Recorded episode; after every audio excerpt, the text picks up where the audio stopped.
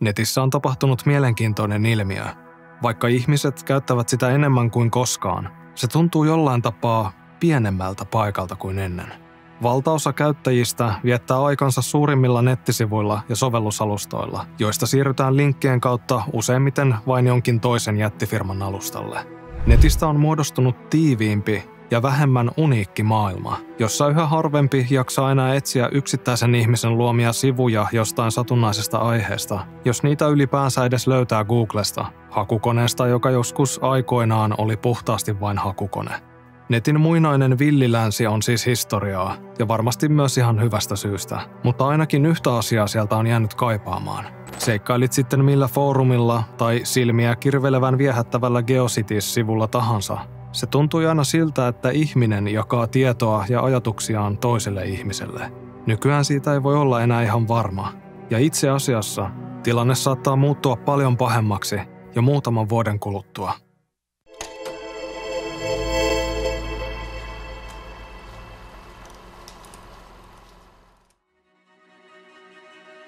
Netistä löytyy pieni ja hurmaava nurkkaus nimeltään Agora Roads Macintosh Cafe. Keskustelufoorumi, joka huokuu viimeistä pikseliä myöten retrohenkistä vaporwave-estetiikkaa.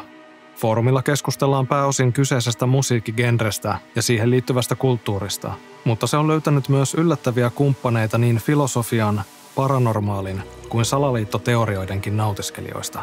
Vuoden 2021 alkupuolella eräs henkilö kirjoitti sinne mielenkiintoisen ajatuksen. Sellaisen, jota oli varmasti mietitty monesti aikaisemminkin, mutta yleisen käsityksen mukaan juuri tästä postauksesta teoria lähti leviämään laajemmin.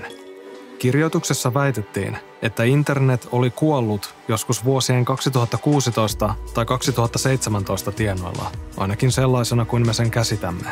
Botit olivat vallanneet verkon, ja lähes kaikki sieltä löytyvä materiaali on siitä lähtien ollut tekoälyn generoimaa ja erilaisten algoritmien hallinnoimaa. Teorian mukaan suurin osa netistä on siis valetta, ja kaikki mitä näemme on vain tarkkaan suunniteltua ja yksilöityä harhauttamista, jolla saadaan ohjattua maailman väestön mielipiteitä haluttuun suuntaan, ostamaan aina vain lisää tavaraa ja pysymään kulutuskulttuurin oravan pyörässä. Alkujaan internet yhdisti ihmisiä ympäri maailmaa, mutta nyt olemme vain pieniä yksittäisiä pisaroita bottien täyttämässä valtameressä. Luulemme lukevamme ihmisten kirjoittamia artikkeleita, ja että keskustelemme meitä kiinnostavista aiheista toisten samanhenkisten ihmisten kanssa, mutta todellisuudessa kommunikoimme useimmiten vain laskelmoivan ja tunteettoman tyhjyyden kanssa. Siinäpä kuollut internetteoria tiiviissä pähkinänkuoressa. Kyseinen postaus ei ole läheskään näin yksiselitteinen ja rönsyilee hyvin omituisille urille, keräten niin sanottua lähdemateriaaliaan muun muassa legendaarisen ja yhtä lailla pahamaineisen 4chan-kuvalauden hämyisiltä langoilta. Ajatus on kiehtova, mutta vähän liian mieletön, että sitä voisi ottaa vakavasti. Botteja ja algoritmeja on toki nettipullollaan ja älykkäästi kohdennettuja mainoksia vilisee jokaisen silmillä. Mutta teoria maalaa skenaarion, jossa valtaosa netin sisällöstä olisi tekoälyn tuottamaa, ja ihmiset toimivat vain tuon sisällön kuluttajina. On varsin selvää, että tähän tilanteeseen ei olla vielä päädytty, mutta siinä piileekin koko homman mielenkiintoisin seikka. Vielä. Tuo yksittäinen, viattomalta vaikuttava sana tekee teoriasta oikeasti ajattelemisen arvoisen. Oliko foorumeille kirjoitettu postaus ottanut vain pienoisen varaslähdön ja kuvaillut maailman, joka saattaa olla lähitulevaisuudessa täyttä todellisuutta? Kun ihan rehellisesti tarkastellaan sitä, mihin ollaan tällä hetkellä menossa, kuollut internet ei enää kuulostakaan ihan niin mielettömältä teorialta.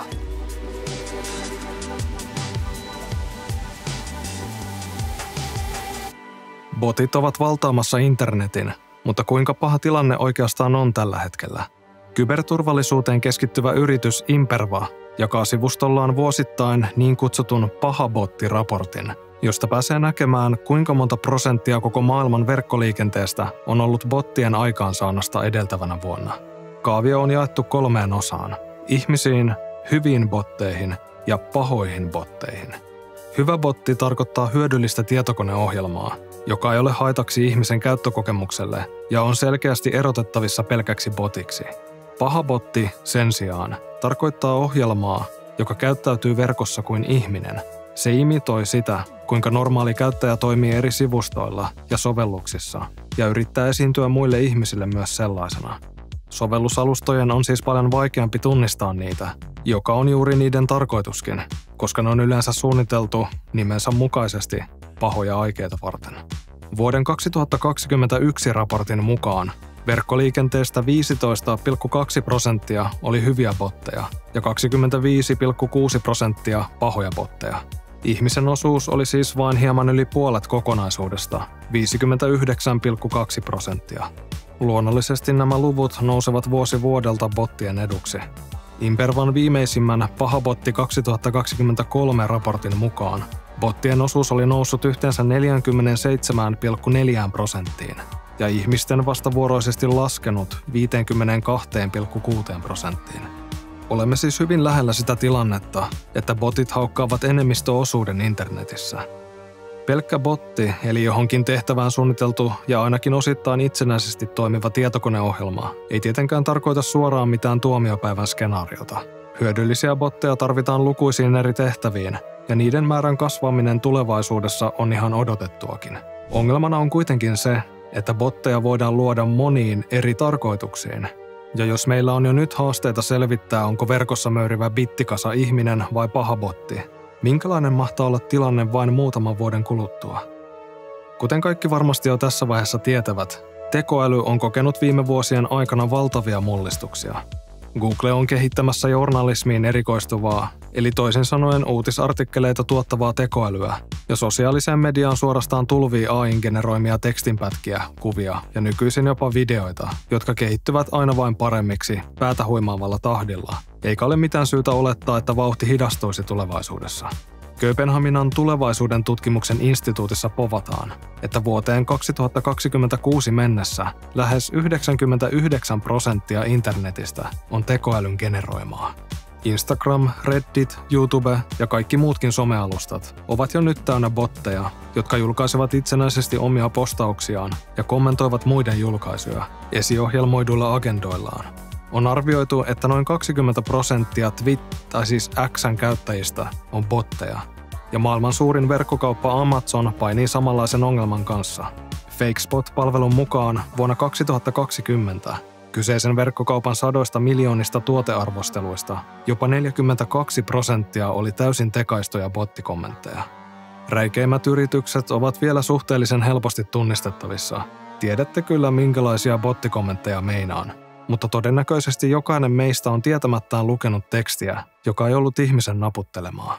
Jos Kööpenhaminassa osutaan oikeaan, vain muutaman vuoden kuluttua voi koittaa aika, jolloin tuo selkeyden raja hälvenee lopullisesti ja totumme vain yksinkertaisesti kuluttamaan tekoälyn tuottamaa materiaalia. Nettitulevaisuuden epävarmuus ei tietenkään rajoitu vain tekstinpätkiin ja kommentteihin. Iän rappeuttamat aivoni eivät suostu muistamaan, olenko puhunut tällä kanavalla vielä deepfakeista, eli syväväärännyksistä, mutta siitä voitaisiin jutella seuraavaksi. Puhelinkameroista ja someäpeistä löytyy erilaisia kasvoja ehostavia filttereitä, mutta deepfakeit vievät tämän harhakuvitelman paljon pidemmälle. Neuroverkkoihin pohjautuvan tekoälyn avulla henkilö pystyy esiintymään videolla kokonaan toisena ihmisenä. Algoritmille tarvitsee vain syöttää tarpeeksi kuvadataa halutun henkilön kasvonpiirteistä, jonka jälkeen tekoäly korvaa videolla esiintyvän kasvot hämmästyttävällä tarkkuudella. Kun puheääni korvataan vielä kohdehenkilön kloonatulla äänellä tai vaikka taitavalla imitaattorilla, on aavemaisen vakuuttava väärennös valmis. Alati kehittyvää teknologiaa on käytetty suurissa elokuvatuotannoissa ja viattomissa meemivideoissa, mutta kuten arvata saattaa, on tälläkin kolikolla kääntöpuolensa. Kuka tahansa voidaan laittaa sanomaan mitä tahansa, myös ilman hänen suostumustaan. Ja kun puhutaan vaikutusvaltaisista henkilöistä, se on hyvin vaarallinen ajatus. Vaikka deepfakeit eivät ole vielä 100% vakuuttavia, nämä varjopuolet on otettu jo hyvissä ajoin huomioon suurten teknologiayritysten päämajoissa. Esimerkiksi Intelin kehittämä Fake Catcher-ohjelma tunnistaa väitetysti deepfakeit 96% tarkkuudella, koska väärennykset eivät osaa vielä jäljitellä kasvojen verisuonissa esiintyviä värimuutoksia. Siellä se sana taas oli vielä. Yksi esimerkki haitallisesta käytöstä tapahtui edellisen vuoden elokuussa, kun hakkerit loivat deepfakein Binance-kryptopörssin viestintäpäälliköstä Patrick Hillmanista. Bitcoin.com-sivuston mukaan hakkerit käyttivät Patrickin virtuaalikloonia Zoom-puheluissa ja saivat huijattua useamman eri yrityksen edustajia, jotka luulivat neuvottelevansa Binancein johdon kanssa kryptopörssiin listautumisesta. Mutta todellisuudessa ruudun toisella puolella varojen siirtoa odotti aivan toinen taho. Mutta tämäkin esimerkki on vielä kevyttä tavaraa siihen verrattuna, mitä deepfakeillä voi saada aikaan väärissä käsissä.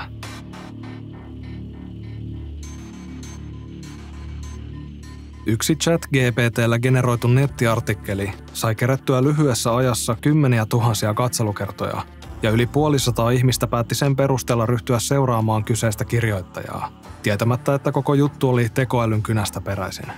Kaikki eivät kuitenkaan nielleet juttua täysin purematta, kun artikkelin alle ilmestyi kommentti henkilöstä, joka epäili kirjoitusta GPT:n generoimaksi. Muut lukijat hyökkäsivät häntä vastaan. Kommentille sateli alapeukkuja, ja häntä moitittiin ala-arvoisesta käytöksestä, jollaista ei suvaita siinä yhteisössä. Silloin artikkelin generoinut henkilö päätti pistää stopin pienelle kokeelleen, ennen kuin suurempi sota syttyisi, ja paljasti heille totuuden. Ongelma ei piile siis pelkästään siinä, että tekoäly on hyvää vauhtia valtaamassa internetin. Ihmisen ällistyttävä sopeutumiskyky on voimavara, mutta omalla tavallaan se on myös ihmisen heikkous. Totumme nopeasti muutoksiin, ja uusista asioista tulee ehkä vähän liiankin sukkelasti se paljon puhuttu uusi normaali. Mitä enemmän netistä löytyy tekoälyn tuottamaa tekstiä, sitä enemmän ihmiset sitä lukevat, ja sitä arkipäiväisempää siitä myös tulee. Ja tämä pätee tietysti kaikkeen muuhunkin. Tekoälyn generoimat lastenkirjat, joita on tietysti jo myynnissä, voivat tänään tuntua kylmiltä ja sieluttomilta tekeleiltä, mutta huomenna me jo mietimme, no kuka edes jaksaisi kirjoittaa lastenkirjaa omin käsin? Aihe herättää monia, jopa filosofisia kysymyksiä. Jos botit kehittyvät joskus niin eteviksi, ettei niitä pysty enää erottamaan ihmisistä edes noilla aiemmin mainituilla turvaohjelmistoilla, onko sillä edes enää mitään väliä, istuuko ruudun toisella puolella botti vai oikea ihminen?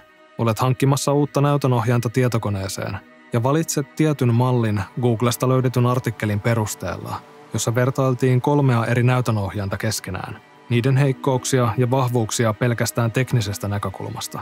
Onko sillä mitään merkitystä, että oliko tuon artikkelin kirjoittanut ihminen vai tekoäly? Tuskinpa. Entäpä silloin, kun haluat etsiä mielipidettä johonkin ei-tekniseen asiaan? Ehkä mietit uusia uramahdollisuuksia ja haluat löytää kokemuksia ja neuvoja alan ammattilaisilta. Tai ehkä haluat keskustella vain jostain henkisestä tai muuten vain inhimillisestä aiheesta netin anonyymien kanssa. Onko sillä edelleen mitään väliä, että kommunikoit todennäköisesti tekoälyn kanssa, joka vain imitoi ihmistä erittäin taidokkaasti? Tässä on vähän sama teema kuin simulaatioteoriassa. Mitä sitten, jos elämme simulaatiossa, jossa kuitenkin tuntuu täysin todelliselta? Kuinka tällainen tulevaisuuden skenaario vaikuttaisi ihmisten nettikäyttäytymiseen? Sopeudummeko vain uuteen maailmaan vai huomaisimmeko edes muutosta? Ja miten sosiaalinen media istuu tähän koko hommaan? Siellähän me kaikki olemme tälläkin hetkellä, jakamassa elämää ja meemejä tutuille ja tuntemattomille. Ehkä me kaikki tulemme elämään pienissä sosiaalisissa kuplissa, ja kaikki muu niiden ulkopuolella on bottien valtakuntaa, jonne voimme astua niin halutessamme. Mutta nyt haluan tietää, mitä mieltä sä olet. Onko kuollut internet täysin turhaa pelottelua? Koska tekoälyä tullaan varmasti reguloimaan lähitulevaisuudessa niin tehokkaasti, ettei ongelmaa pääse edes syntymään. Keinoälyn kehittyessä kehittyvät myös työkalut sen hallitsemiseen. Vai odotatko tätä tulevaisuutta ennemminkin innolla kuin pelolla? Ja ikioma AI-vaifu tipahtaa ostoskoriin heti kun mahdollista. Nyt tilanne on kuitenkin sellainen, että sä oot siellä ja mä oon täällä. Ja vaikka muutaman vuoden kuluttua oltaisiin vain pieniä pisaroita bottien valtameressä, ehkä meiltä löytyy vielä keinot löytää toisemme. Kiitos katsomisesta, kiitos jäsenille. Ihmetellään taas ensi videossa.